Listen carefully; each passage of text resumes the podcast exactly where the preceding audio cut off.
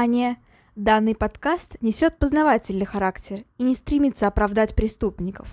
В подкасте часто упоминаются убийства, насилие, алкоголь и запрещенные вещества. Автор против всего вышеперечисленного, и он надеется, что и вы, дорогие слушатели, с ним согласны. Мурашечного прослушивания!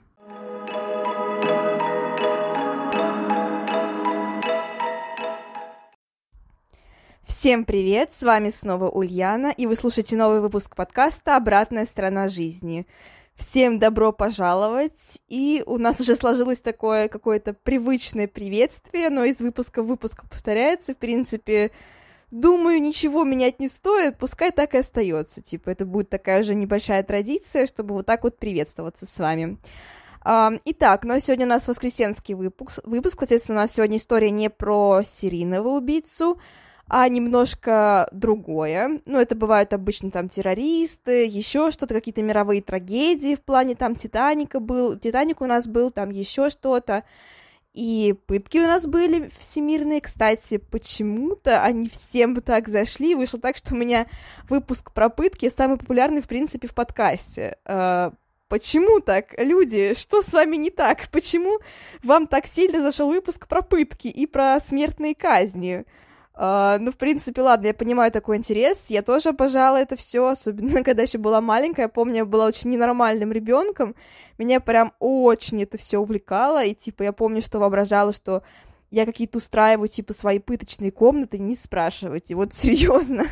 я была очень э, безумным ребенком. Типа, я не была какой-то такой прям супер-мега злой. Uh, просто, ну вот просто вот так вот получалось, что я воображала, что у меня есть своя пыточная комната. Все мечтали там, знаете, о пони, о чем-то еще, там, о собаке, а я мечтала о собственной пыточной комнате. А вот такое вот тоже случается. Возможно, именно поэтому сейчас я веду этот подкаст, э, потому что я очень давно этим всем увлекаюсь, реально прям с самого детства.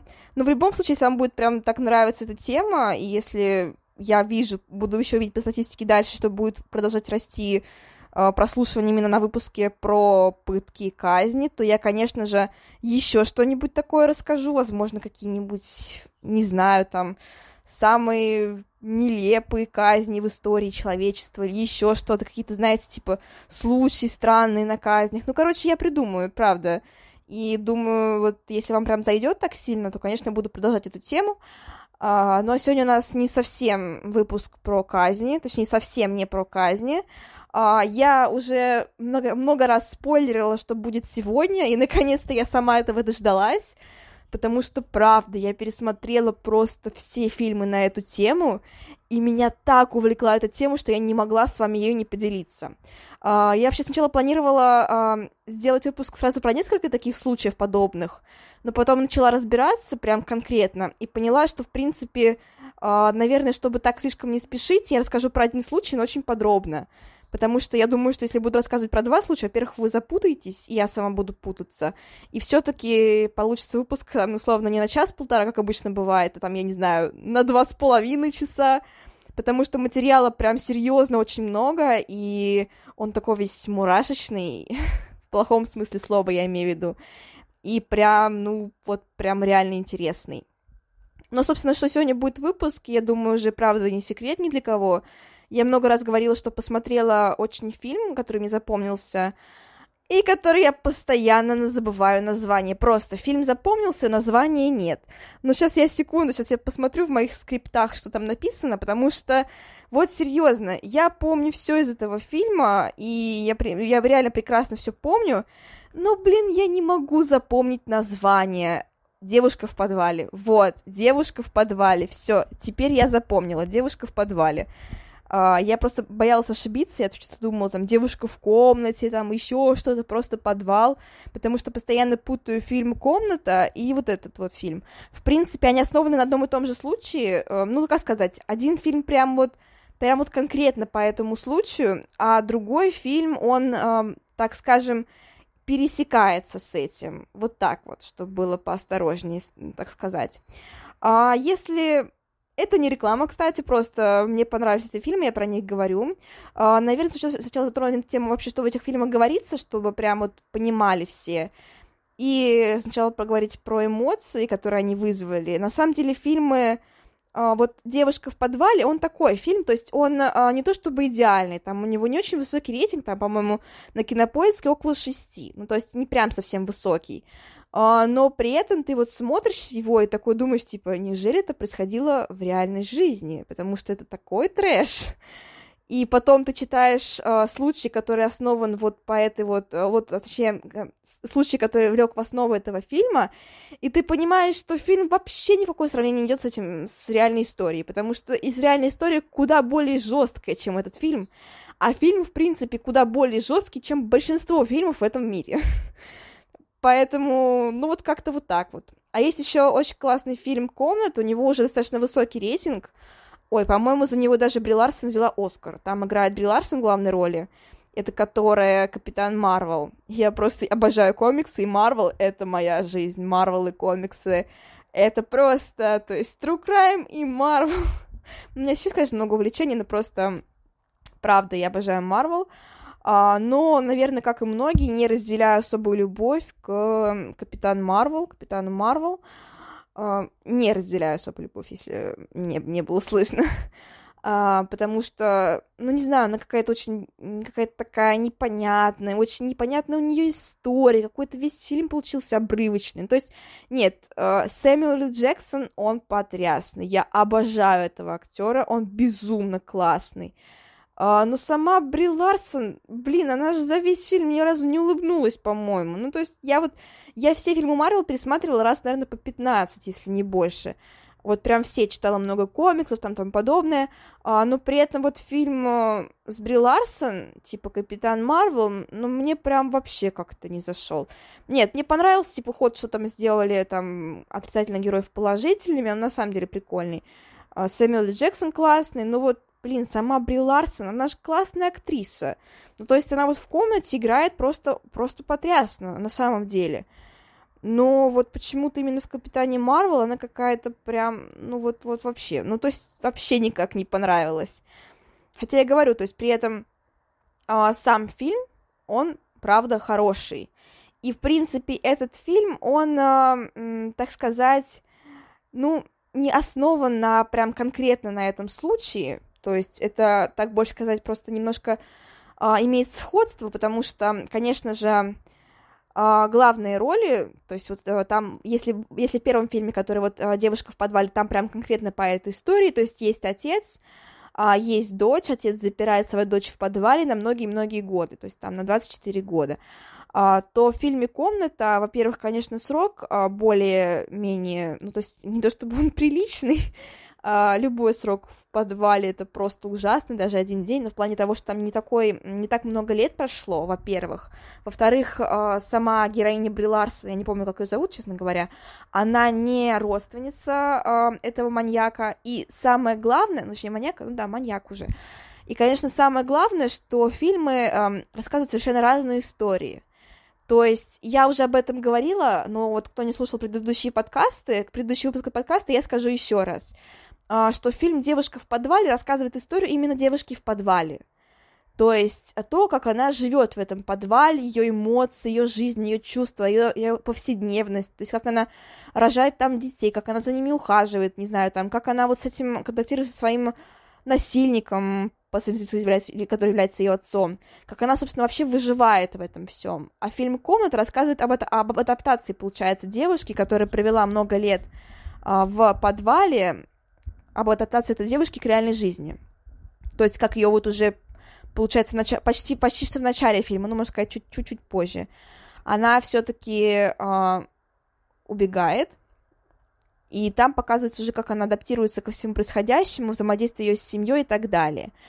И, э, в принципе, еще один есть классный фильм, ну, точнее, даже уже сериал.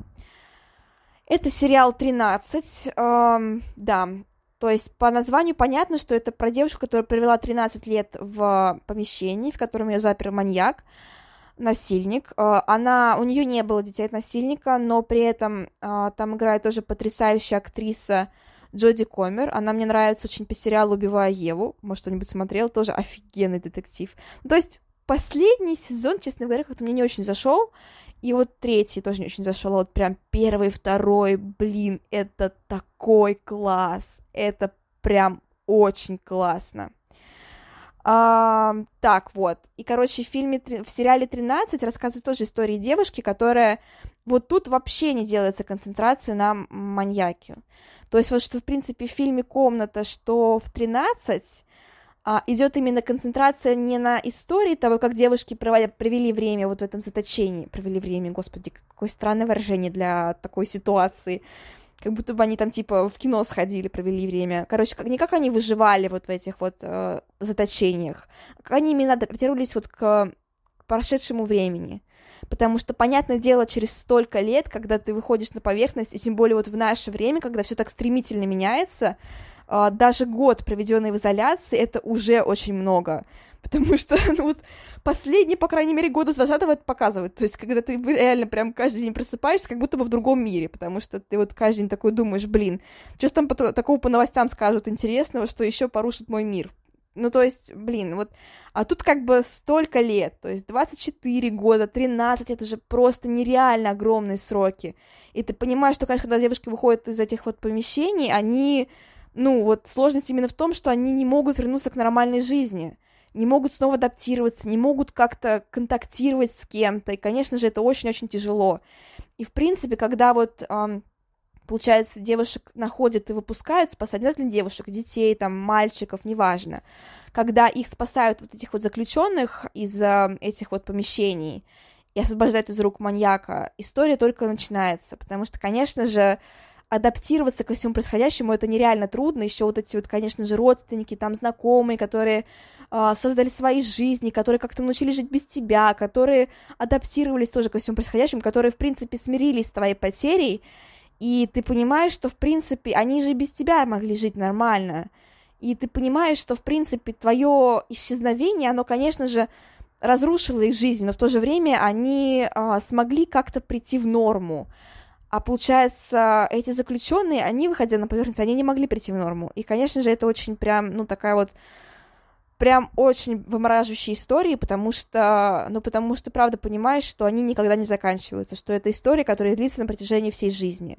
Потому что, конечно же, смириться с тем, что ты потерял столько лет, э, столько времени, столько, не знаю, надежд, и вообще, в принципе, ты потерял себя, это, конечно же, просто невероятно. То есть это порушенная жизнь, это нет образования, нет семьи, нет друзей, никого нет. И даже те, кто раньше был близок э, к этим людям, они тоже стали далеки, потому что, понятное дело, по прошествии столько лет они сильно изменились. И поэтому, конечно же, все фильмы вот эти вот, они показывают историю с разных сторон, причем, в принципе, сюжет истории один и тот же, точнее, фабула одна и та же.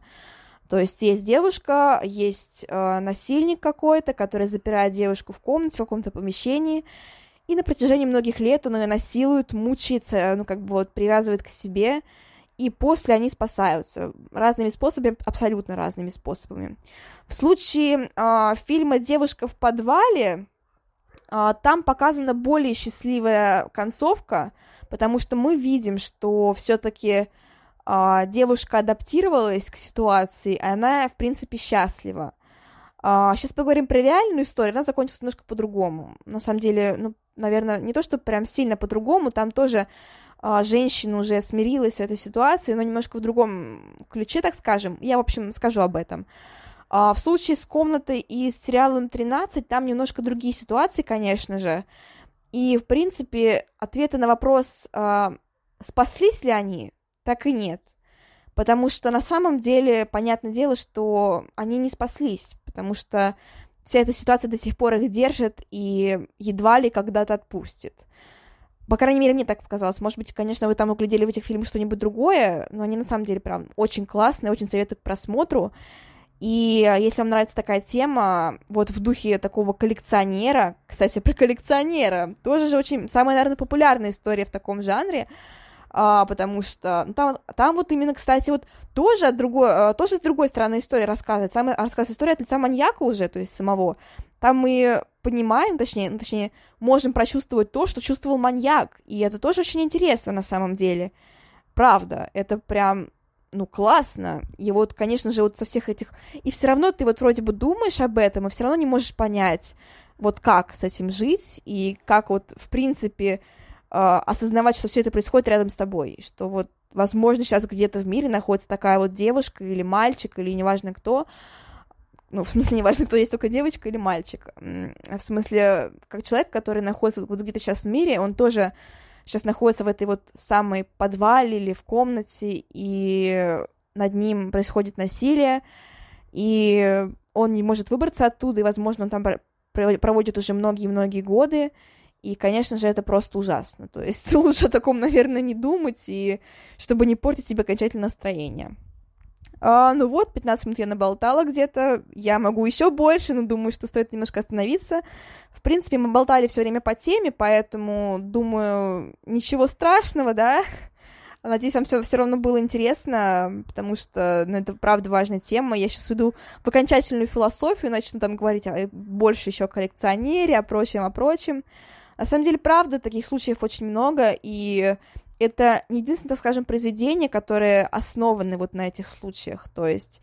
А, сейчас я на скидку прям не вспомню, но есть же несколько фильмов, что-то девушки из... Ой, господи, правда, я не помню, как называется. Есть, по-моему... Так, так, так, так, так. А, есть какой-то сериал вот «Семья», то есть там, в принципе, похоже. И там уже про сына, который возвращается спустя 12 лет. Там тоже, типа, очень много, в принципе, непонятно. А, ну вот э, тоже тут про мальчика, то есть э, правда, правда очень интересно. И то есть, э, ну блин, вот, вот, вот, вот очень, конечно, интересная ситуация, и как вот к, к ней относиться, я не совсем понимаю. Потому что, конечно же, правда, сложно осознать то, что где-то где-то вот есть люди, которые вот так вот проводит время. А, вот еще есть, а, есть фильм, который, кстати, тоже очень хочу посмотреть, я еще не смотрела его, который называется «Кливлендские пленницы». А, там а, мать, женщина, провела, провела в руках у похитителя 11 лет, вот, и при этом там она была не одна, было несколько женщин, и, насколько я поняла, а, это тоже по реальному случаю, вроде как, потому что тут написано, что в основу фильма взяты мемуары Мишель Найт. То есть, насколько я понимаю, это реальный случай. А, и еще есть знаменитый случай тоже, 3096 дней. Это стопроцентно по реальному случаю, потому что это тоже одна из, одна из самых известных девочек, которую похитили Наташа Кампуш. Это австрийская девочка, и она провела в плену более 8 лет, а похитили, когда ей было 10 лет. То есть тоже, конечно же, просто, ну, тоже такая безумная история. А, ну вот, в принципе, в принципе, очень-очень круто. А, еще есть фильм, я нашла на цепи. Это уже, кстати, от дочери Дэвида Линча. А, тут про юношу, который, который похитил, похитил маньяк. И, в принципе, ну, в принципе, вот. И там вроде как рассказывает о том, что, что вот он будет делать после этого. А, и еще есть а, Бриллинский синдром. Вот его я прям очень хочу посмотреть. Кстати, он на кинопоиске доступен по подписке. Это не реклама, опять же. Хотя, блин, было бы круто, если бы это была реклама, но, к сожалению, нет. Пожалуйста, кинопоиск, заплатите мне, я вас умоляю. А, в общем-то, ладно, есть еще офигенный фильм «Берлинский синдром», а, тут уже больше идет из разряда, типа, ну, я думаю, уже понятно по названию, стокгольмского синдрома. То есть очень-очень похоже, потому что здесь э, есть любовники, и в то же время один из любовников держит в плену другого. То есть вот такой вот сложный-сложный фильм. Я думаю, что я его точно точно посмотрю. А вот здесь уже не по реальной истории, здесь, насколько я знаю, основана по книге, вот. Ну и, конечно же, фильм тоже есть «Коллекционер», думаю, не удивительнее, как бы не... Не удивительно, по какой книге, как, по какой книге он основан. По книге, естественно, «Коллекционер». А, фильм старенький такой, 65-го года. А, его я, честно говоря, не смотрела, он тоже очень хочу посмотреть. Но он такой старенький. Но я думаю, в принципе, а что там, что там такого спецэффектного? Там ничего такого, в принципе, нет спецэффектного, поэтому думаю, что я его посмотрю обязательно. А, ну вот, вот, как бы как-то так. А, а еще есть, кстати, фильм «Я знаю, что мое имя Стивен». Тоже по реальной... А, это даже сериал. По реальной истории а, мальчика, который был похищен Кеннетом Парнеллом. Вот. Как-то так. А, пожалуй, наверное, с фильмами это все. И я думаю, что я вам что-то порекомендовала посмотреть. Теперь вы знаете, чем заняться на ближайших выходных. Вот так вот. Ну а мы приступаем к нашей истории.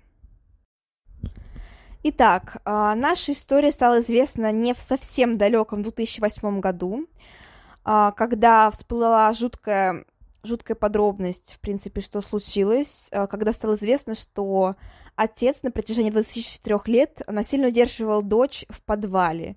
При этом дочь родила семерых детей, один ребенок умер. И когда все это стало известно, это стало просто, ну, прям бумом таким обще... в общественности. И, в принципе, думаю, прежде чем говорить о том, что, в принципе, происходило с девочкой, стоит подробнее узнать о самом отце, а, которого зовут Йо, а, Йозеф Фрицель. Сложная фамилия, но запомните, Йозеф Фрицель. А, думаю, что правда, наверное, стоит начать с него, потому что что, в принципе, сподвигнуло его держать собственную дочь в плену, как он рос и вот все такое. Итак, Конечно же, я поговорю о самой девочке, в принципе, о том, где он ее держал и так далее.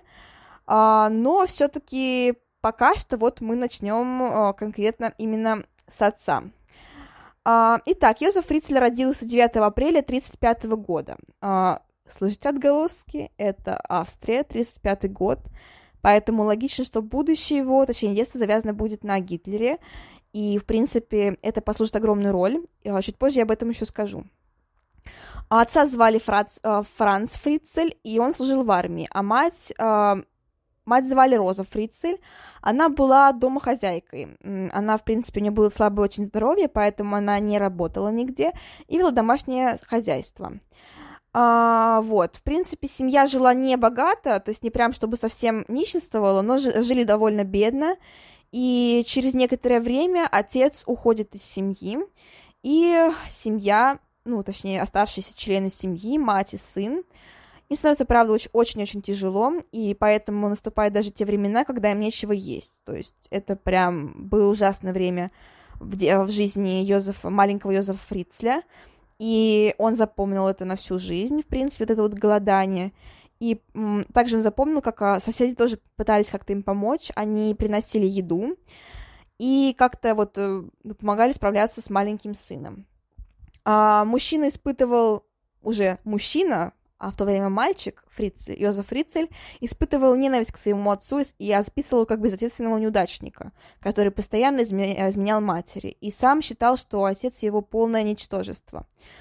А, в 1938 году, собственно, завязалась эта история с Гитлером, и точнее, ну, так вот скажем, что это был первый год, когда Йозеф Фрицель вспомнил, в принципе, о том, что а, его жизнь стала зависеть от Гитлера. А, в принципе, он помнил, как везде висели флаги со свастикой, что все жители рукоплескали, когда Гитлер приезжал мимо. А, это была эпоха нацизма, эпоха фашизма, а, Надеюсь, я правильно называю это явление. Вот. И, в принципе, на Йозефа оказало оно огромное влияние. И, в принципе, он уважал Гитлера. И, ну, в принципе, в то время его невозможно было не уважать именно вот в Австрии того времени, потому что это, ну, как сказать, ну, типа пропаганда, ну, в принципе, да, логично. То есть, э, в принципе, жителей винить, наверное, нельзя. Хотя, конечно же, это ужасно, и, ну, блин, это же Гитлер. Тут про него вообще ничего хорошего не скажешь, как бы. А, вот, и также неподалеку от дома, где жил маленький Йозеф Фрицель, находилось два концентрационных лагеря, два концлагеря, если будет так понятней.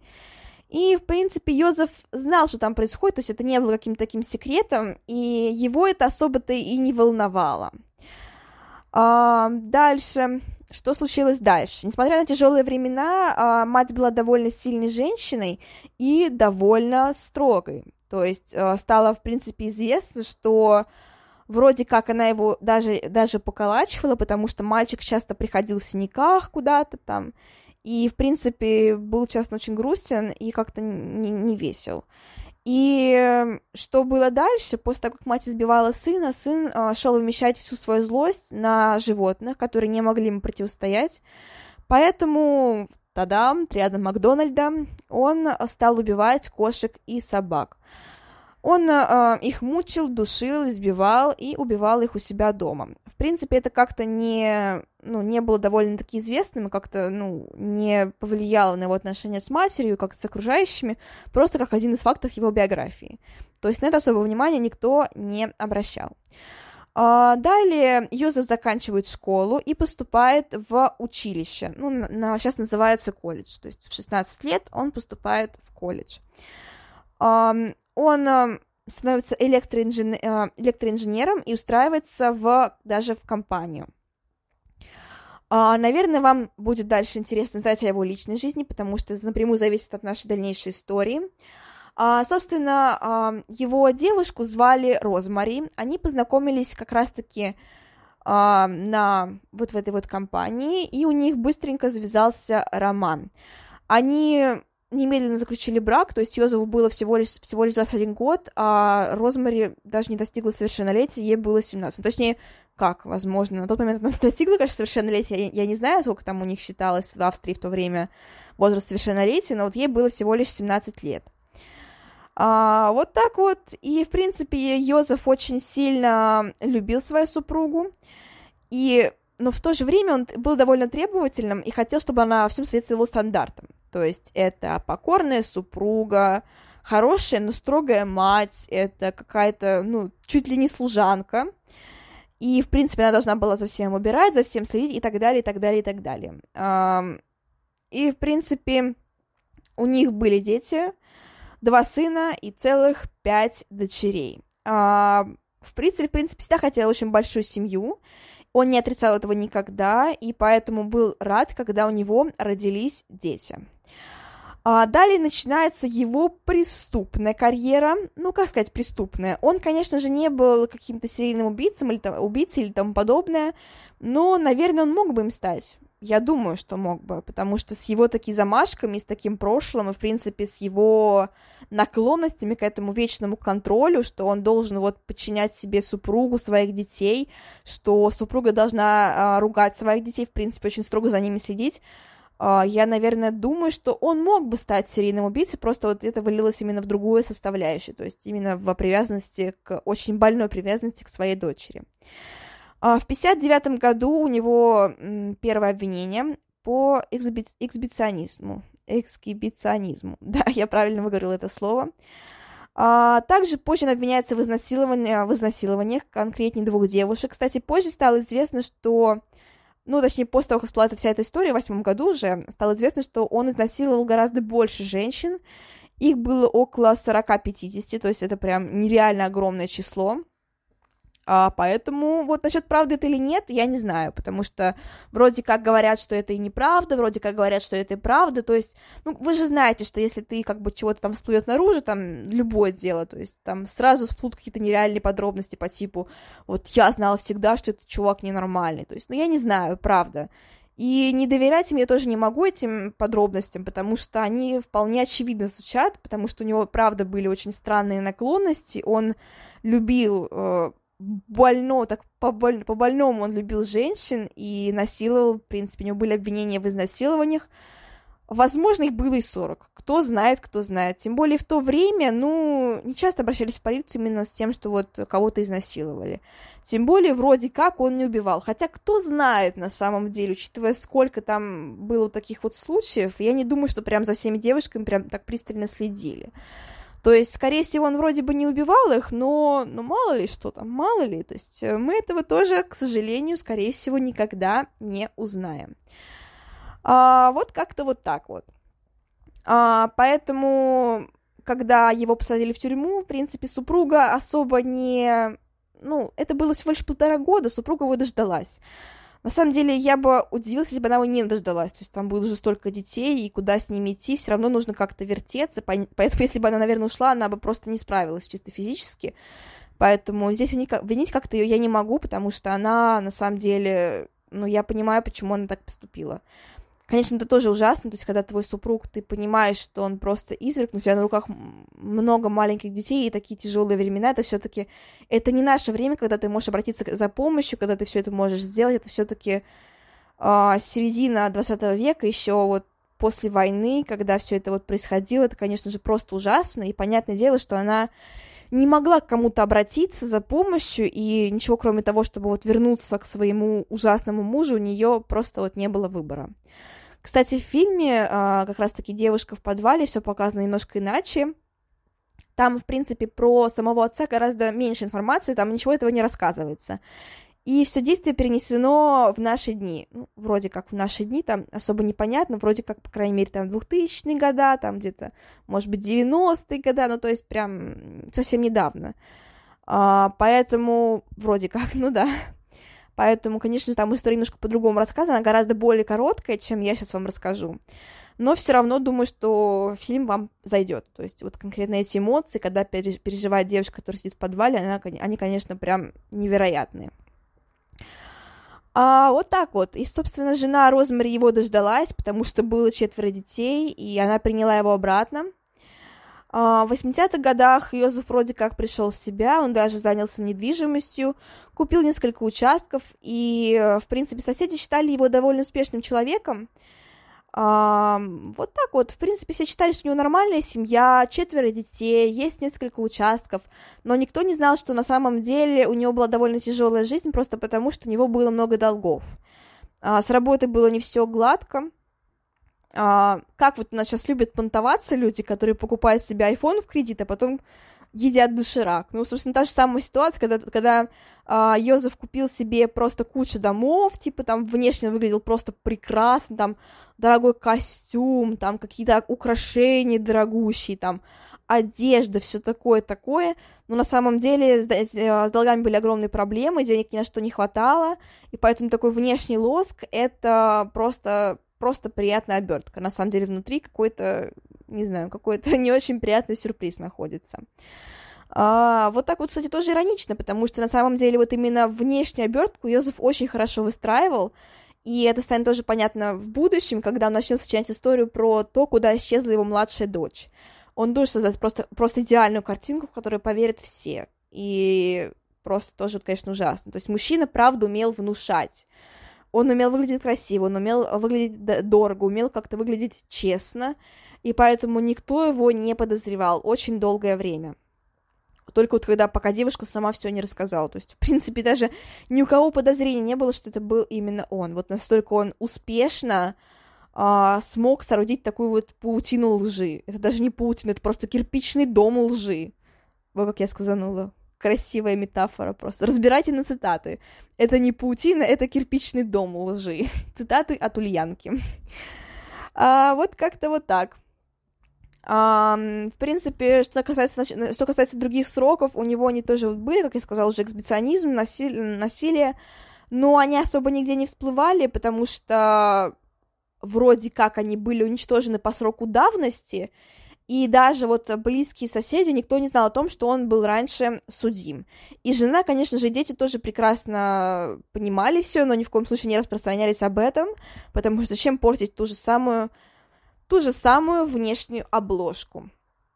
А, но при этом позже тоже всплыло, что Розмари была не слишком довольна своим мужем, потому что она не имела образования, не имела работы, полностью от него зависела. Он периодически как-то, ну, то есть унижал ее, даже избивал, а, приказывал ей, что, говорил ей, что говорить нужно, как себя вести и тому подобное. То есть, получается, просто так же, как и свою дочь, он ее держал насильно. Просто вот это было не в подвале, это было в доме.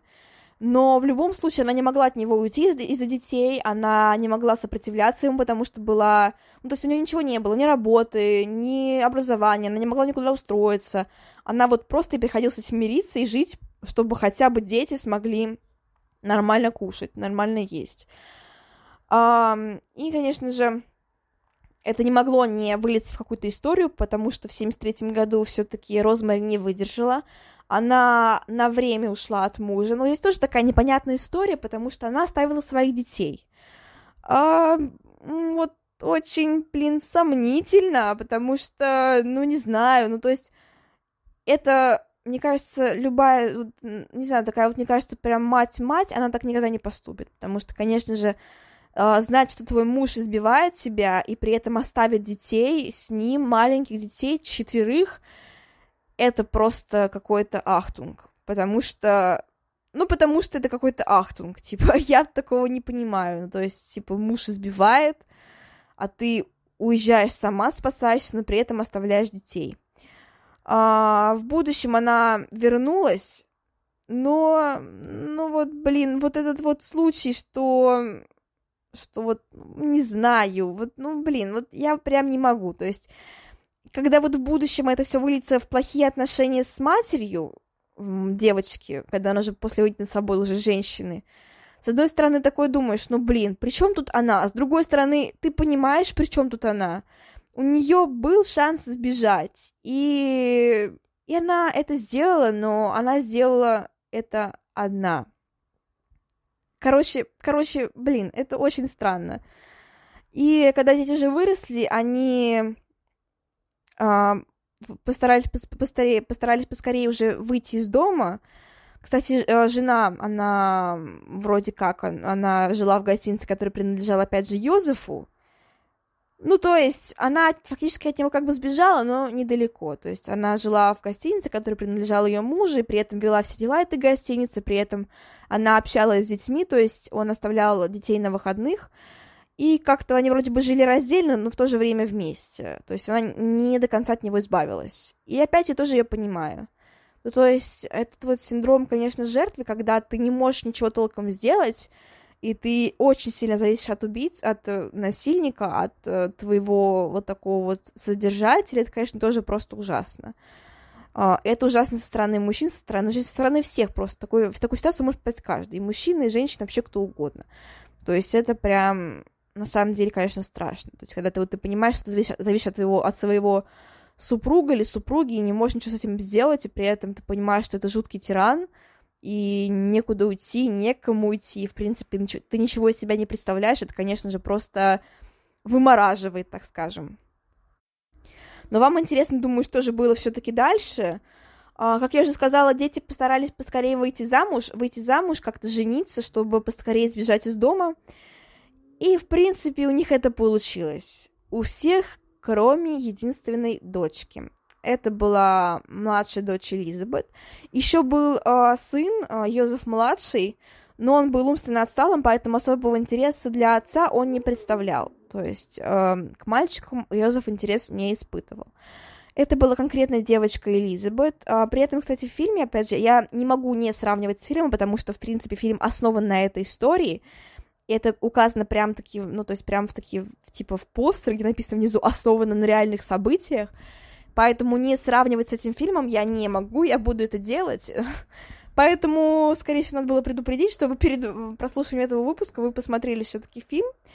А, но в любом случае, даже если вы его не смотрели, думаю, вам все понятно станет уже в процессе моего рассказа, потому что, ну, типа, фабула вот типично. То есть есть отец, есть дочь, отец запирает дочь в подвале, при этом вот э, на долгие 24 года, и вот как-то вот так вот. А, что хотела сказать, что в фильме а, показано, что есть одна сестра, то есть всего две дочери, сыновей там нет, а, которая на самом деле сильно привязана к своим родителям, и которая любит своих родителей, и сам отец показан не таким уж и ужасным. То есть ты понимаешь сначала, что он какой-то такой немножко мерзенький тип, он мне чем-то напомнил главного героя из, э, господи, Breaking Bad, как же оно будет на русском? Во все тяжкие, вот, во все тяжкие. Из uh, «Во все тяжкие» главного героя чем-то напомнил, прям таки... А, кстати, мне сейчас стало интересно, это случайно не тот же играет актер, потому что прям, на самом деле, я смотрела только пару серий um, этого... Я опять забыла название. Um, «Во все тяжкие», ну вот мне почему-то показалось, что вот главный актер, он каким-то вот как-то вот, вот похож, вот немножко похож. Ну, правда, не уверена. Может быть, это просто мне так чисто показалось, и те, кто знаком с этим сериалом, они скажут совершенно по-другому. В любом случае, в фильме показано, что есть только одна а, сестра у этой девочки, у Элизабет, собственно говоря. В фильме зовут ее по-другому. По-моему, ее зовут что ли Сара? По-моему, ее зовут Сара. А, и, в принципе, что отношения с родителями у нее довольно нормальные. То есть она... Нет, кстати, я посмотрела, сейчас это не тот актер играет. Да, это не тот актер играет. Ну, в любом случае, короче, актер, правда. Вот мне показалось, что он похож. Я не знаю, как вам, но мне показалось, что он похож. А, короче, а, мне а, вот, вот, короче, вот, вот вот не знаю, то есть в фильме показано все-таки, что отец, он не такой мерзкий, он мерзенький, вот так вот, он мерзенький, то есть ты понимаешь, что с ним что-то не так, вот он какой-то вот подозрительный, но, конечно, вот а, читая именно историю из жизни, ты понимаешь, что он прям был, ну, то есть вообще без головы чувак, вот, вот реально. Крыши там даже вот и не было рядом, то есть ее даже не успели положить, эту крышу, потому что он, правда, был на все просто, на все 150% сумасшедшим. А в фильме это было не так. То есть в фильме это ты такой смотришь и думаешь, ну, странный чел, ну, блин, ну, вот ты вроде бы понимаешь, что он такой может совершить, но в то же время такой, как ты думаешь, ну, он же не такой, в принципе, ненормальный. То есть все отцы ревнуют своих дочек, там, все как-то отцы, они как-то вот не хотят их отпускать, по крайней мере, большинство отцов. Но вот именно в жизни это доходило все до предела, а, потому что, во-первых, он, конечно же, называл Элизабет своей любимой дочкой, он прямо говорил, что это его любимый ребенок, что тоже не очень хорошо, потому что когда кого-то выделяют из детей, конечно же, ну, тоже как бы ужасно. А, кроме того, он ревновал ее к одноклассникам. Это, в принципе, понятно. Ну, то есть, хорошо. С этим поставили, тут никакого пунктика нет. Принципе, то, что отцы ревнуют своих дочек, это нормально, потому что, ну, потому что это отцы, они заботятся о своих дочках, и когда дочка говорит, папа, у меня есть парень, это, ну, у некоторых вызывает такой небольшой типа диссонанс, она же такая маленькая и тому подобное. А, но, но, что возникает дальше, вот тут ставим пунктик, что он а, очень сильно наказывалась, она даже общалась с каким-то мальчиком, то есть он, в принципе, не терпел того, что она с кем-то общалась противоположного пола, кроме него самого. А, также у Элизабет, в принципе, были друзья, но она большую часть времени сидела тихо и старалась не двигаться, потому что отец постоянно ее ругал за всякие проступки. То есть это такая патологическая больная любовь, когда отец вроде бы ее любит, но в то же время все ей запрещает, а, и при этом как-то не разрешает ни с кем общаться, особенно с противоположным полом и так далее.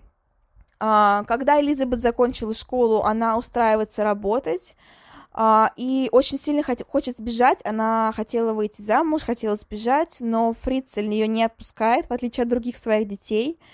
Он находит ее и э, делает так, чтобы о побеге узнал весь, весь город. То есть он, возможно, я предположу, что уже с, с этого момента он понимал, что он хочет с ней сделать потому что он а, делал такую вещь, что он создавал ей репутацию такой беглянки и не очень послушной девочки, чтобы когда она исчезла, он мог спокойно заявить, типа, ну, она же неблагополучный ребенок. То есть, в принципе, я предположу, что уже с этого момента а, он уже знал, что, что с ней хочет сделать. Вот так вот. И вскоре это случилось, а, потому что отец э, разбуд... э, будет ее ночью и говорит, что ей нужно идти в подвал с ним, чтобы помочь. Э, девочка идет, она, конечно же, его слушается, это же ее отец. Э, когда они доходят до нужного места, то есть до подвала, отец усып... э, усыпляет ее э, эфиром и приковывает наручниками к, ну вот к этому, как это называется, к трубе, к столбу, наверное, к трубе. Он держит дочь в подвале, полной темноте. А, чтобы вам тоже стало понятнее, это был бункер. Бункер был звуконепроницаемым. И, в принципе, бункер, он разрабатывался, вот э, он никакого подозрения не, вы, не вызывал, потому что, как вы понимаете, это послевоенное время, когда все еще э, чего-то боятся, все еще не отошли от того кошмара, что было только недавно, и поэтому логично, что бункер в подвале дома никакого подозрения, в принципе, не вызывал. Этим отец и пользуется, Джозеф, э, Йозеф, простите, Йозеф, держит свою дочку в подвале несколько недель. Элизабет пытается звать на помощь, пытается выбраться из этого капкана, но ничего не получается, потому что, как я уже говорила, подвал, а конкретнее а, вот это вот самый бункер, оказывается звуконепроницаемым. А, вот так вот. И, кстати, бункер этот был, в принципе, официальным. То есть он подавал на него заявление, и в 1978 году ему разрешили его построить.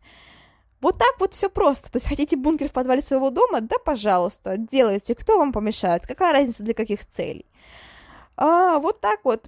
А, что касается истории того, как он придумал, что его дочь исчезла, конечно же, вам тоже должно быть интересно. Думаю, что это вам будет интересно, потому что все-таки ребенок, то есть э, она была совершеннолетней, по-моему, ей было 18 лет, но все-таки типа ребенок еще вчерашний исчез так внезапно. Как я уже говорила, он уже создавал э, репутацию ей неблагополучного ребенка. Он говорил, что она постоянно сбегает из дома, что она не слушается своих родителей. И поэтому, когда она вправду исчезла, э, первым, первое, что он сделал, это, конечно же, внезапно написал заявление в полицию о том, что его дочь пропала, а потом якобы написал от нее письмо, в котором она говорила, что э, типа просит ее не искать, что она уехала, что она счастлива, и что, в принципе, это не должно никого возникать никаких подозрений. А, Элизабет писала это своей рукой, а, потому что он ее заставлял, принуждал к этому, угрожая смертью, угрожая пытками. Поэтому понятное дело, что девочка несчастная соглашалась. И последствия она писала, что якобы вступила в секту, в которой ее держат, и в которой она якобы счастлива, и просила никого не беспокоиться. Ну вот блин, даже про секту. То есть, если человек пишет про секту, его явно нужно спасать полиция, нет? Почему ее никто не спасал? Почему все решили, что окей, в секте так в секте, пускай будет в секте? Что это вообще за дела?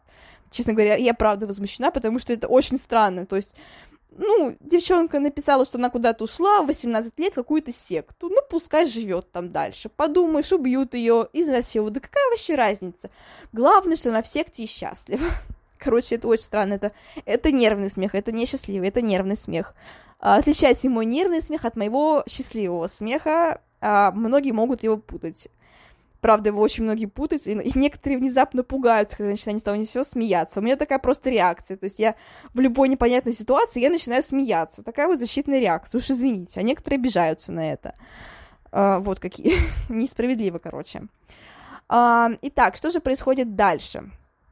А, думаю, вам тоже это стало интересно, а, потому что впоследствии а, отец начинает относиться к своей дочери не как отец, а как любовник.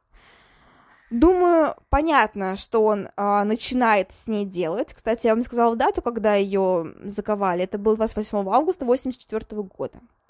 То есть конец лета, она уже взрослая, ну как почти взрослая, закончившая школу. Вот такая вот, то есть а, считайте лучшие ее годы, ну как, ну правда, лучшие годы она провела в заточении, по сути, вся жизнь, когда все начинает строиться, твои главные годы, время образования, время карьеры, время личной жизни, все это, к сожалению, разрушено. И я вот сейчас так думаю об этом, и, блин, меня в такую такую тоску вгоняет, потому что ты вот понимаешь, что это вот, ну, все. То есть а, это сейчас можно сказать, что да подумаешь, там возраст любой, там 50 лет, не беда, иди там, получай новое образование, иди на работу. Это сейчас, а в то время все равно образование играло очень важную роль в жизни человека, и понятное дело, что если ты молодой, юный, там, пышущий силу, тебя везде возьмут, а если ты уже такой, а, даже если тебе там 30 или 40 лет, что, в принципе, не старый возраст, я считаю, это, в принципе, молодой возраст, но все равно а, в то время это все. То есть это уже почти что конец жизни. А Йоза спускался в подвал нечасто, лишь для того, чтобы принести еду и изнасиловать девочку. При этом напоминаю, что наверху э, все еще были, были его жена, где-то были дети, и они не знали, где находится их дочь, они разговаривали с Йозефом и не понимали, как и что делать. А, вот так вот, кстати, как описывает ситуацию саму Йозеф, а, сам, а, ситуацию сам Йозеф, он говорил в то время, что он а, на самом деле сильно переживал, бедняжка, сильно переживал. Какой, какой несчастный человек. Конечно, это все сарказм, думаю, понятно по моему выражению. Он говорил, что ему очень беспокойно, потому что его, он понимал, что его дочь находится в подвале, что ее все ищут. А, кроме того, он говорил про то, что хотел очень сильно рассказать обо всем своему другу, но боялся, что что-то проболтается полиции и его посадят. Uh, он uh, утверждал также, что связь началась не сразу, якобы после того, как девочка немножко освоилась в подвале, но я в это не верю. Думаю, он насиловал ее и при том, как она была не в подвале, потому что так бояться своего отца, это, ну, то есть, правда, сложно. Я думаю, вот, вот как сказать, повезло девушке или нет, что она оказалась довольно-таки, ну, то есть способной к защите детей. А, у многих не получается сделать это очень долгое время, а Элизабет беременеет довольно быстро. А, 9 месяцев она вынашивает ребенка, очень сильно переживает, она сама еще совсем юная девушка. и волнуется, каким будет ее ребенок, потому что она все понимает, что зачала ребенка от собственного отца. Это, ну, то есть, типа, у меня это в голове не укладывается, честно говоря. То есть 9 месяцев она вынашивает ребенка от собственного отца, она не понимает, что с ней будет дальше. А Йозеф якобы о ней заботится, то есть он э, вроде как там обеспечивает запасом ее горячей воды, там, чистыми полотенцами, приносит даже ей книги для молодых мам, но при этом во время самих родов он не, не бывает рядом, то есть девушка рожает абсолютно одна, и это ее первые роды, она совсем еще юная, напоминаю, она не знает, что ей делать, и вот так вот в 89 году рождается девочка, ее называют ее называют, а, ее называют Кристин, Керстин, точнее, простите, постоянно путаю имена Керстин и Кристин. Ну, ладно, Керстин. Называют ее Керстин. А, кстати, прошу заметить, то есть, как реально мало времени прошло после того, как ее посадили в подвал, девушку, и как она родила ребенка, то есть 84 год и 89 год. Это мало. Я считаю, что это мало, потому что ну, блин, вот, ну, хотя нет, многие, наверное, могут сказать, ну, типа, это come on, там, пять лет прошло и тому подобное, а, но я считаю, что все-таки это, ну, все равно, вот, ну, блин, она пять лет девушку провела в подвале, она ничего не видела, она совсем юная, нет у нее никакого опыта, и, ой, короче, ладно, я сейчас задумаюсь об этом и просто сегодня не усну. Но на самом деле эта девочка в некотором роде спасает жизнь Элизабет, потому что она обретает наконец какой-то смысл, то есть ее бесконечные серые будни с uh, этим ужасным человеком наедине, с Йозефом, uh, хоть как-то начинают становиться не такими серыми, потому что у нее появляется дочь, у нее появляется смысл жизни, и теперь она хочет о ней заботиться, хочет, чтобы ее дочка выросла счастливой, несмотря на, несмотря на ужасного отца. А, я сейчас думаю, а кем она ей приходится? Она ее сестра, она ее мать, она ее кто? Ладно, все, я снова сейчас, подождите, сейчас становим такую вот, вот цель, то есть, получается, есть отец Йозеф, есть э, его дочь Элизабет, и есть их общая дочь Кирст, Керстин Керсин, а, то есть Элизабет является матерью Керсин, в то же время она ее сестра, Йозеф является отцом Керсин, в то же время он ее дедушка. Вау, очень мутно, ладно, все, неважно. А, продолжим. А, думаю, стоит уже реально продолжить, потому что сейчас я на этом застряну, потому что я никак это не могу осознать. А, да, вот так вот. А, ладно, потому что я, правда, об этом буду очень долго думать, и, а, короче, я реально, вот я думаю, что я не усну. А, в принципе, а, после рождения а, дочки вроде как все наступило хорошо, но не в этом роде. После этого Фрицель совершенно сошел с ума, он перестал воспринимать Элизабет как дочь, он стал воспринимать только как жену, покупал ей а, красивое эротическое белье, а, дальше занимался с ней сексом, что происходило, в принципе, и раньше, но теперь это прям достигло каких-то невероятных масштабов. И при этом он просил называть ее не отцом, а по имени. Кстати, фильм, фильм это также было показано. И неудивительно, что вскоре девушка снова забеременела. Уже в 92 году появилась на свет дочка Лиза. А, вот так вот. А, точнее, через год появился, появился мальчик Стефан. Это через год, то есть в 90-м году. И еще через два года появилась на свет дочка Лиза. Вот так вот. То есть вы смотрите, а, это считайте комната, одна маленькая комната, 20 квадратных метров. А, в ней проживают мать Элизабет, а, ее трое детей. А, и вы понимаете, что там нет ни отдельно спальни, э, ни отдельно туалета, там нет ничего отдельно. То есть все насилие происходит прямо таки на глазах у детей. То есть они занимаются сексом прямо на глазах у маленьких детей. А, ладно, эта история, вот я сейчас ее проговариваю вслух, я вроде читала, вот такая думала, блин, какой кошмар. А сейчас я проговариваю вслух и понимаю, что это не блин какой кошмар, это блин какой-какой кошмар. Это прям с большой буквой кошмар. А, с большим это прям капслоком кошмар, потому что это правда ну, типа, come on, это, это ужасно, правда, это супер ужасно. Эм, ладно, собственно, что происходит дальше? Некоторым детям, можно сказать, повезло, потому что в 93-м году Йозеф решает, что а, стоит все-таки а, Лизу оставить, точнее, подкинуть ее под дверь собственного дома, потому что он понимает, что становится слишком тесно, и, в принципе, это никого не устраивает. Дети постоянно плачут, постоянно орут. А Йозеф приходит сюда, чтобы расслабиться, чтобы, чтобы, ну, расслабиться в кавычках, типа он считает Элизабет своей, своим предметом, своей вещью, и когда кто-то рядом плачет, конечно же, это его не устраивает, поэтому он решает, что маленькую Лизу стоит подбросить под дверь собственного дома. И там он оставляет письмо также в коробке, в котором говорит, что Элизабет э, родила дочку и просит ее позаботиться о родителей, потому что у нее нет денег, э, и при этом, э, что типа, ну якобы она вот потом, когда наладит свою ситуацию, жизнь она вернется за дочкой, и, в общем-то, как-то вот так вот. И что якобы э, отец, э, типа, этой ее дочки жестоко над ней издевается, и поэтому вот так вот. Они оставляют Элизабет, а, ой, они оставляют маленькую а, девочку под дверь собственного дома. И на самом деле, что касается детей, которые были оставлены именно под дверью дома, они на самом деле прожили довольно счастливую жизнь, потому что их всячески баловала и бабушка, и дедушка, ну как, дедушка, который по совместительству типа их отец, то есть... Ой, я прям не могу, это очень странно, правда. А, именно Троих детей она оставила наверху. Элизабет, она уговорила Йозеф оставить их наверху. А, четверо, точнее, трое еще проживали с ней, но там еще была просто ситуация, что один из детей умер. А, он прожил всего лишь несколько лет, э, о, несколько дней, и умер вроде бы от каких-то осложнений. Ну, то есть, понятное дело, что антисанитария полная, как все, ну, ужасно. Вот в фильме там был показан момент, когда ребенок тоже умирает один. Там, правда, по-моему, было четверо детей всего, я такая думала, блин, четверо детей, наверное, это какая-то неправда. Типа, четверо детей, это же так много.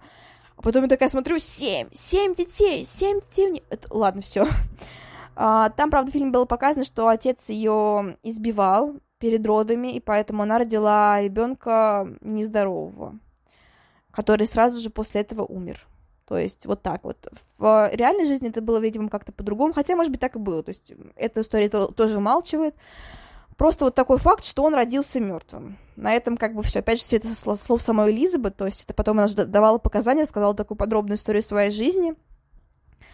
А, вот, собственно, вот так вот. А, и, в принципе, дети страдали тоже, которые остались в подвале. А, они страдали от э, всяческих побоев, они были очень слабыми физически, потому что они не лечились, они не занимались какой-то физкультурой, они даже на воздухе ни разу не были. И понятное дело, что они не могли как-то противостоять э, своему отцу-дедушке, потому что он был гораздо сильнее, чем, чем они, гораздо более опытным.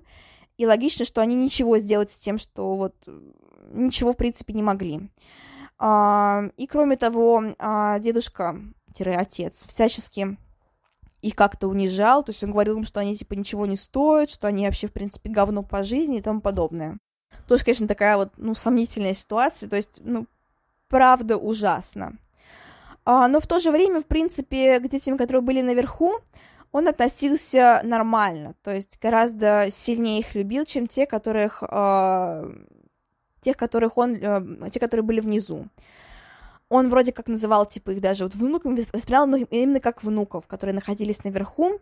А, он постоянно дарил им подарки какие-то, постоянно они а, ездили на разные развлечения. То есть, в принципе, как я уже сказала, те, которые, дети, которые прожили наверху, они были довольно-таки счастливы. А, при этом тоже стоит отметить, что, в принципе, из семи детей только вот один, один умер, и остальные-то все выросли нормальными, то есть каких-то таких прям заметных уродств не было. Хотя, конечно же, вот рожать им дальше детей — я бы, наверное, не советовала, потому что понятно, что это меня, кто, кто будет вообще меня слушать, но потому что такая вот, конечно, ситуация, когда вот, типа, дети, дети от собственного отца, это, конечно же, свои отпечатки носят, и, в принципе, какие-то такие наследственные заболевания, они гораздо, наверное, больше будут проявляться именно вот в таких вот детях. Хотя, опять же, в принципе, весь мир — основан на таких кровосмесительных браках, поэтому если бы мы бы не размножались так, то, не знаю, короче, правда, очень сложная ситуация. Инцест — это ужасно, никогда не делайте так. И, в принципе, никогда не держите в подвалах каких-то людей, любых людей, это тоже ужасно. И вся эта ситуация тоже, ну, ужасна. То есть как на нее реагировать, я реально прям не знаю. При этом, в принципе, сама Элизабет стала интересовать Йозефа все меньше и меньше, потому что, естественно, после семи родов она стала э, другой. Но даже тут не, не так повлияли роды, как именно то, что такая вот жизнь. Она не была на поверхности, она не, не получала какого-то должного лечения, она не видела солнечного света, она очень сильно постарела, она, у нее были почти все зубы, и, в принципе, она стала такая дряхлая вся, немощная, и, конечно же, это было ужасно. То есть Элизабет превратилась из прекрасной девушки, правда прекрасная. Я видела ее фотографии, она очень красивая девушка, правда, вот правда, очень красивая девушка. Превратилась в такую вот очень дряхлую старуху, и это правда ужасно. То есть свои, там, пускай будет 30-40 лет, она выглядела вот лет на 60, на 70. Это просто ужасно. А, ну, что произошло дальше, собственно, как девушке удалось выбраться? Я, конечно, могла бы подольше вам рассказать еще там, что произошло, но, в принципе, это было все. То есть э, дети, насилие, кошмар и вся эта жизнь Элизабет. Большая часть жизни этой девушки. Ну, как большая, значительная часть жизни этой девушки. Самые мучительные 24 года в ее жизни. Очень-очень большой срок. То есть это... Я даже представить себе не могу. То есть 24 года в заточении и... И Возможно, сейчас интроверты скажут, типа, да норм, мы 50 лет посидим в одной комнате, ничего страшного. Но на самом деле это, конечно же, ужасно. Нет ни друзей, нет общения, нет никого, нет врачей толком. Ну, то есть не толком, нет вообще ни, ни лечебной помощи, нет Uh, ни еды нормальной. То есть, опять же, стоит понимать, что это какие-то консервы, бесконечные консервы, бесконечные просто вот эти вот все сухая еда вредная. И, конечно, это все очень сильно сказывалось и на, детей, и на детях, и на женщине уже не девочке, уже женщине, и ноль физической нагрузки, ничего нет. И то, что, то, что с ними стало, это, конечно же, просто ужасно. Но как ей удалось выбраться? А, тут удалось, она де- действовала сама и только сама, если бы не она, ничего бы не получилось. Ну, конечно, тоже тут а, оказали влияние все-таки врачи и полиция, но все равно вот а, в большинстве своем это именно эта девушка, эта женщина, она смогла выбраться, смогла противостоять Йозефу. Как так получилось? А, все случилось благодаря старшей дочери Керстин. Она сильно заболела. А, что у нее было, я толком не поняла. В фильме сказано было, что у нее а, была астма, сильная астма. В реальной истории вроде как упоминания об астме нет. То есть просто заболевание, она сильно... Ну, в принципе, это логично в таких-то условиях не заболеть, в принципе, удивительно, что за столько лет они никак ну, особо не болели сильно. А, поэтому она очень сильно заболела, Керстин. Йозеф очень сильно сопротивлялся, он не хотел выпускать Керстин, но девочка себя чувствовала очень-очень плохо, она бесконечно блевала кровью, она падала в обмороки, и Йозеф, он сдался, он уступил Элизабет, которая просто э, умоляла его отвезти в больницу. Девочку, кстати, кстати, то есть тоже стоит сказать, что э, я уже говорила о том, что ему надоела уже эта семья, Элизабет и дети, и у него были мысли о том, чтобы их убить. Э, тоже ужасно. То есть он уже подумал о том, чтобы от них избавиться. Но, к счастью, он этого не успел сделать, то есть э, девочка заболела раньше. И, в принципе, Йозеф отвез девочку в больницу, а, при этом он не повез с собой Элизабет, в фильме он ее взял с собой, ну, чтобы быстрее закончить историю, понятное дело. Я имею в виду в фильме, не нашу историю. А, в реальной жизни все было по-другому. А, Элизабет, Элизабет не поехала вместе с Йозефом и Керстин. А, он придумал историю, якобы она оставила дочь в таком состоянии, то есть она вот такая мать, и, ну, такая была записка также, но при этом врачи, они поступили очень грамотно, они сказали, типа, что-то здесь не так, и при этом они а, поняли, что здесь вот правда что-то нечисто, и поняли, что Керстин при таком уходе, то есть при отсутствии ухода, это просто невыносимо так выглядеть. То есть они поняли, что отец, который якобы очень сильно любил свою дочь, и мать, которая якобы тоже ее очень сильно любила, они не могли оставить ее в таком состоянии, без врачей, и девочка при этом была в побоях, у нее были ссадины, синяки, а, было много где крови, вот именно порезов и так далее, то есть девочка явно выглядела неподобающим образом. А, поэтому, естественно, это сильно а, напрягло врачей, и они начали небольшое расследование. Ну, как сказать, небольшое расследование. это даже не расследование. А, то есть они поняли, что Керстин что- что-то с ней не так, и задались вопросом, почему, собственно, мать ее оставила в больнице и при этом сама уехала, якобы ее любит сильно родитель. То есть очень странная ситуация. А, при этом а, Керстин себя чувствовала все хуже и хуже. Ее подключили к аппарату искусственного дыхания. Слава богу, с ней все-таки все хорошо.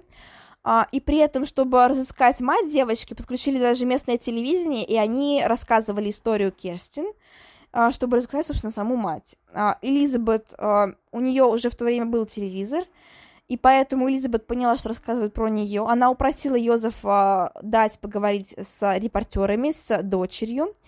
И когда, ну, точнее, которая уже к тому времени очнулась с дочерью, с врачами, с репортерами, когда она вышла на допрос, ее повели в закрытую комнату, а, в полицейской сказали, что она в полной безопасности, и убедили ее рассказать свою историю. И Элизабет все рассказала. Все от нитки до нитки. То есть вся вот эта история, которую я рассказываю сейчас, это, в принципе, история от ее слов, что происходило в то время.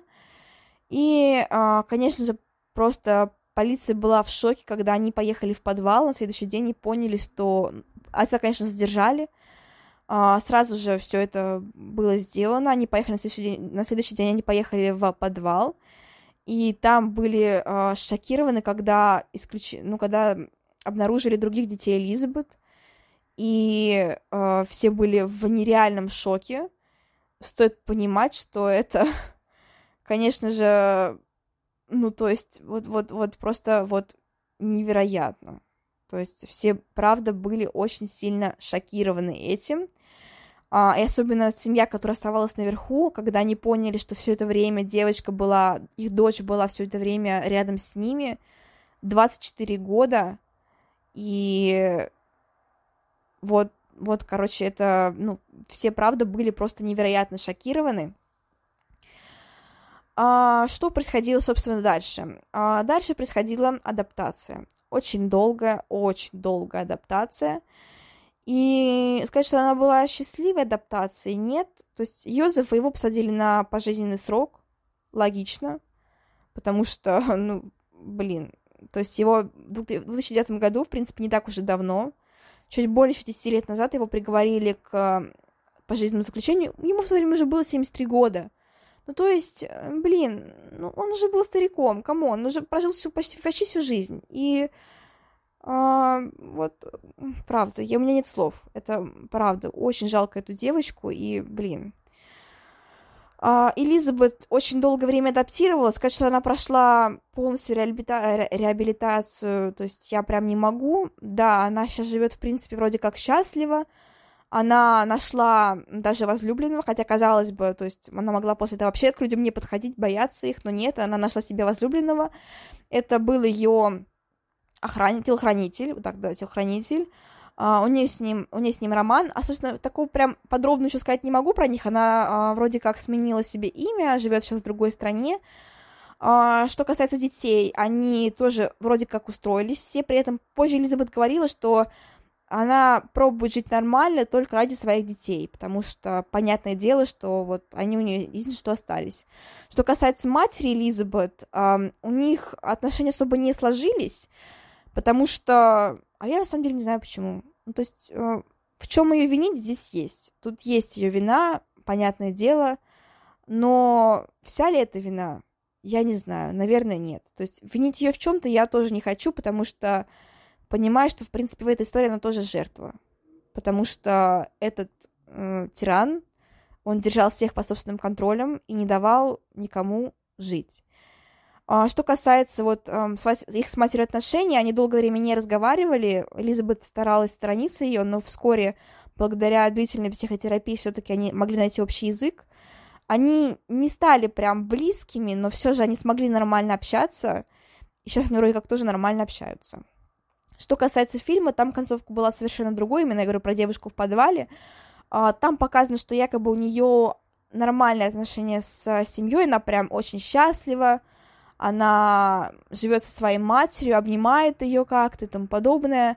В жизни, конечно же, все было труднее, это была гораздо более длительная адаптация, чем показано в фильме. И дети тоже привыкали, ну, понятно, столько лет, типа, провести в заточении, не видеть ни разу солнечного света, это, ну, правда, это нереально. Но, слава богу, все закончилось для этих людей, и сейчас они вроде как все счастливы. То есть Элизабет, она все-таки смогла адаптироваться, нашла себе возлюбленного, дети тоже устроились. А что с ними конкретно, никто не знает, но вот, ну вот как-то вот так вот. То есть по крупицам собираем информацию различную. Ну, на этой ноте я хочу закончить э, все-таки свое, свое повествование. Всем еще раз спасибо за прослушивание. И я снова забыла упомянуть, хотела все сказать, чтобы вы подписывались на группу ВКонтакте. Еще я завела Бусти, опубликовала ссылку на Бусти. Тоже обязательно подписывайтесь. Там будут дополнительные плюшки для подписчиков, какие можете посмотреть сами. А, ссылка есть в описании. Ссылка есть, простите, в ВКонтакте, в группе ВКонтакте. Прям в нее вот прям сто процентов заходите, подписывайтесь, потому что это правда очень важно. Там вся основная информация о выпусках, какие-то дополнительные информации такая. Это такое основное место нашей сходки, так скажем. То есть э, там мы все тусуемся, нас пока там мало, но вот надеюсь, что в будущем группа будет расширяться. Ну вот как-то так. Всем спасибо за прослушивание. А, будьте осторожны, будьте внимательны к тем, даже кто, э, кто с вами рядом находится, потому что это правда очень важно. Но в то же время не впадайте в паранойю. Просто постарайтесь как-то совмещать эту вот осторожность и в то же время любовь к своим близким и друзьям. Ну, на этом все. Всем еще раз спасибо. Всем пока-пока. thank you